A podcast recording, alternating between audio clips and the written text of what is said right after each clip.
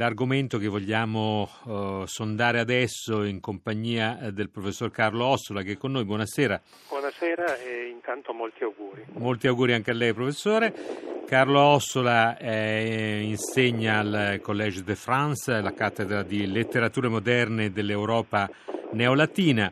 ha dedicato proprio al tema della coscienza europea, dei suoi miti, e, um, numerosi studi e una gran parte della sua attività.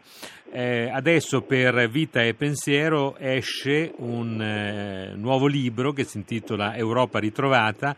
geografie e miti del vecchio continente che è un, eh, devo dire, eh, assolutamente affascinante viaggio che Carlo Ossola fa attraverso le strade d'Europa e non solo d'Europa, perché si allontana anche per ricercare forse l'anima dell'Europa, dobbiamo eh, esaminare una carta geografica più, più larga, più vasta. Eh, allora, intanto ci vuole magari dire qualcosa del, dell'origine di questo libro e di come ha pensato di strutturarlo. Sì, dovevo naturalmente fedeltà al, al mito, eh, oggi bisogna purtroppo dire così, che eh, mi ha portato a Parigi, cioè che l'Europa, eh, l'Europa dei tempi di Delors e di Prodi fosse ormai a portata di mano e che eh, bisognasse cittadini europei e non eh, ritrovarsi in luoghi eh, comuni, cioè in luoghi condivisi. Purtroppo in questi 17 anni le cose sono andate molto differentemente e allora il viaggio che ho intrapreso, che propongo, non è tanto quello nelle capitali che sono di per sé metropoli, dove la pluralità è assicurata dalla molteplicità eh, delle esperienze eh, che si intrecciano, ma in piccoli luoghi, in piccoli luoghi meno noti, ma che da sempre sono essi stessi testimoni di questa pluralità. Per esempio, che so, Frejus che ehm, ha non soltanto eh, vestigia romane molto belle, ma è forse una delle poche città della Francia e anche del resto d'Europa che abbia fin dall'inizio del Novecento eh, una pagoda, una moschea, insomma una pluralità che è assicurata dall'intreccio millenario delle,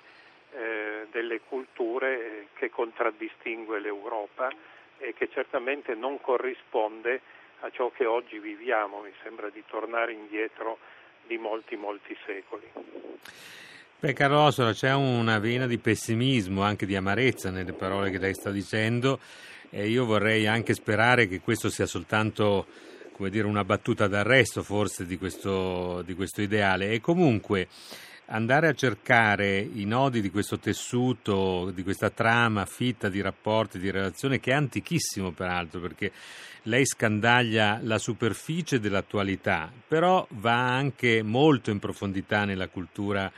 diciamo del Mediterraneo, perché poi in un senso più largo, più ampio siamo dentro la cultura del Mediterraneo, eh, andando a cercare in profondità proprio i miti fondativi del, del nostro, della nostra idea di Europa, che sono i personaggi di, di Ulisse, di Enea, eh, i miti di Eros e, e Psiche, e, e per arrivare fino alla mummia di Lenin, peraltro. Sì, sì, sì, sì, ha ragione, intanto si tratta davvero di un percorso mediterraneo, il che vuol dire avere alle radici la civiltà greca e latina, naturalmente civiltà greca e latina che ritroviamo anche in Anatolia. Oggi è un po' scorporata dall'Europa, ma certo è difficile pensare a, ma, so, allo splendore della civiltà di Roma e al testamento di Augusto che non per caso si chiama Monumentum Anciranum proprio perché la testimonianza più solida è conservata nei marmi del Tempio ehm, ad Ankara, Anciranum per questo, ma eh, effettivamente diciamo, l'Europa si è sempre contraddistinta tra due spinte diciamo, opposte o anche complementari. Da un lato il mito della scoperta continua, quello di Ulisse, e dall'altro quello della responsabilità quello di Enea che porta sulle proprie spalle il padre e eh, rimane fedele al compito che gli dei gli hanno affidato, anche se poi diciamo da Virgilio eh, apprendiamo che sarà soprattutto quello di fondare Roma e una civiltà di lunga durata. Questa idea, insomma, eh, greco-romana è indubbiamente un po' una delle basi del libro e anche arrivo, poiché il libro esce nel 17, quindi nel centenario della rivoluzione d'ottobre, a mh, studiare la, l'origine di una formula che i dissidenti russi attribuirono alla permanenza del mausoleo di Lenin, cioè colui che la terra non volle ricevere e quindi sta lì sopra perché sottoterra la terra non lo vuole, ebbene questa è una formula che deriva addirittura da un miracolo di San Benedetto e lì ho studiato tutto il lungo percorso che questo, eh, diciamo così, eh, questa traccia che, che, parte dalla vita di Gregorio Magno e arriva fino alle traduzioni prima greche, poi veteroslave, poi russe di inizio XX secolo può aver nutrito la memoria di questa, di questa dissidenza. Insomma, in Europa non c'è niente che nasca per così dire autoctono. Ecco, oggi siamo in una società che mira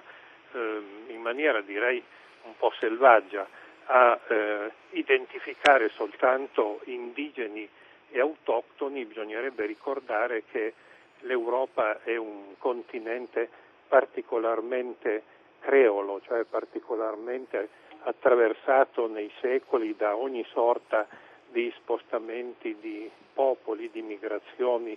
di invasioni, ma anche di allontanamenti. Proprio alla radio stamani ascoltavo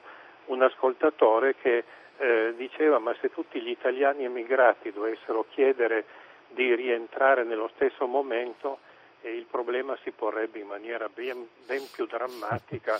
che non eh, quello eh, che eh, si sta discutendo, o meglio si stava discutendo fino all'altro ieri nel nostro paese. Un bel paradosso. Con Carlo Ossola ci siamo fermati a Saint-Benoît-sur-Loire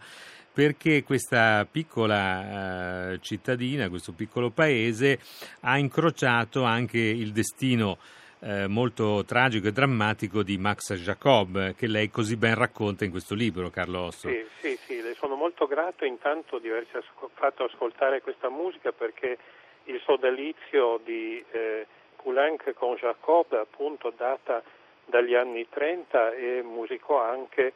alcuni versi dal laboratoire central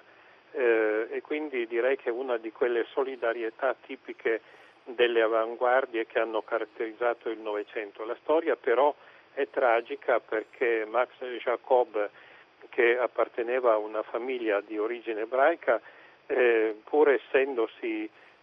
convertito e quindi di per sé eh, non necessariamente eh, sotto la mira dei nazisti, venne invece eh, imprigionato come già la sorella Julie Delphine, anche il cognato Lucien Lévy, insomma tutta la famiglia eh, venne imprigionata, alcuni furono deportati e morirono ad Auschwitz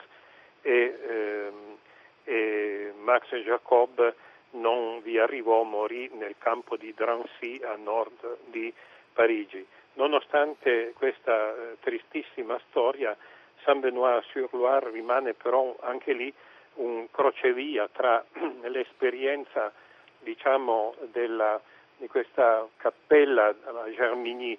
a pochi chilometri di, di maestranze che venivano da, da, Carlo Magno e poi invece la grande, eh, la grande chiesa che conserva appunto le reliquie di San Benedetto, quindi abbiamo il nord, l'impero carolingio da un lato e il sud, eh, in una delle tante invasioni sembra che le reliquie di San Benedetto fossero in pericolo e questi monaci da Saint Benoît, cioè da allora si chiamò poi Saint Benoît sur Loire, eh, andarono a recuperarle insieme a quelle di Santa Scolastica. Quindi in tutto, nel, eh, diciamo nel culto e nella tragicità, in ogni istante l'Europa si ritrova di fronte a se stessa e ogni luogo è testimone di tutti i luoghi. Ecco, io credo che da questo punto di vista il processo di unificazione europea sia irreversibile. E quello che spiace naturalmente è la lentezza con cui le autorità politiche di tutti i paesi eh, rallentano anziché favorire questo processo. Ecco Carlo Ossola, eh, la tragica storia di Max Jacob, che è soltanto una goccia in un mare di violenza, di sopraffazione, di, di orrore, insomma, che è stato anche il Novecento e, mm, soprattutto le persecuzioni razziali del Novecento, però ci dice anche appunto quanto eh, sia impastato di mm, dialogo, di rapporti, di, di, una storia comune, intrecciata, anche se molto problematica e, e, mm, e molto arrossata di sangue, quella tra eh, una cultura che nasce da, eh, dai grandi miti della Grecia che poi hanno fondato e formato tanta parte del nostro immaginario eh, fino all'epoca della psicanalisi praticamente e quanto invece si debba anche a un'altra radice, quella, eh, quella ebraica, quella giudaica che fa parte insomma di questo, di questo grande insieme e insieme ad altri afflussi culturali ha creato poi questa, questo impasto complicato da maneggiare ma eh, assolutamente unico nella storia dell'umanità che è l'Europa. Indubbiamente, anzi lei ricorda eh, molto opportunamente questa presenza, questa tradizione eh, della eh, eh, cultura cosmopolita ebraica senza la quale eh, l'Europa sarebbe certamente molto più povera. Nelle mie tappe eh, ho cercato alcune delle grandi, eh, diciamo così, dei grandi foyer della tradizione ebraica, particolarmente Odessa, ma naturalmente anche Leopoli, eh, proprio per eh, mostrare che, ehm, come diceva Pasolini, anche altri scrittori ebraici, senza questa coscienza della diaspora, senza questa continua, diciamo, ad un tempo libertà ma anche necessità di cercare l'altro e, e di cercare un, un, altrove migliore del luogo eh, in cui diciamo così sembrerebbe che si debba prendere radice, ebbene l'Europa sarebbe infinitamente più povera. Mm, da questo punto di vista eh, io credo che sia molto importante continuare a tenere viva questa, eh, questa mm, fiaccola effettivamente. Eh, il caso poi eh, di, di Odessa si congiunge per noi italiani in maniera particolare anche con quello di Salonicco. Moltissimi dei documenti, eh, diciamo degli archivi storici di Salonicco, dove un tempo c'era anche un istituto italiano di cultura, sono redatti in italiano perché era una delle grandi basi del commercio di Venezia. Anche questo, dimenticare la storia, dimenticare quanto siano state intrecciate le nostre culture, rende effettivamente più cieco il nostro presente e dunque più incapaci di guardare il futuro. Eh, da questo punto di vista diciamo che in un certo senso Odessa fa specchio, guarda all'estremo eh, occidente, dall'altra parte della carta geografica, cioè a Belém in Portogallo, da cui partirono tanti sogni, diciamo così, eh, del cosiddetto quinto impero, come ha magnificamente messo in film Manuel de Oliveira, cioè l'idea che poi il futuro non riservi soltanto apocalissi, ma anche un tempo rigenerato di uguaglianza e di pace. Carlo Ossola, io la ringrazio per questa conversazione sul, sul, libro che è appena uscito firmato da lei, Europa ritrovata, geografie e miti del vecchio continente, pubblicato da Vita e Pensiero. E, e la saluto su un ultimo ascolto musicale eh, che, viene, che è legato al mito di Psiche, un, una delle storie che lei racconta, uno dei percorsi che lei è andato a cercare in questo libro, e viene da una musica scritta da Alessandro Striggio, il, il padre del, del, librettista di Claudio Monteverdi, che aveva lo stesso nome, eh, una musica appunto che si intitola Fuggi Spene Mia e che appunto legata al, al, mito di Psiche è legata anche alle nozze fastosissime di Francesco de' Medici con Giovanna d'Austria del 1565. Insomma, anche quello di Psiche, no? Carlo Ossola è un bel mito da raccontare. È molto bello perché nasce in Africa, per così dire, almeno come eh, vestimento letterario, attraversa tutto il Medioevo diventando Psiche anche una sorta di incarnazione o meglio eh, emblema dell'anima e diventa poi questo nella civiltà neoplatonica del Cinquecento insieme appunto al, al corrispettivo di Eros l'emblema stesso della perfezione d'amore, quindi adattissimo, come lei ha perfettamente trovato, a celebrare delle nozze, dunque un, un compimento per eccellenza dei fasti d'amore.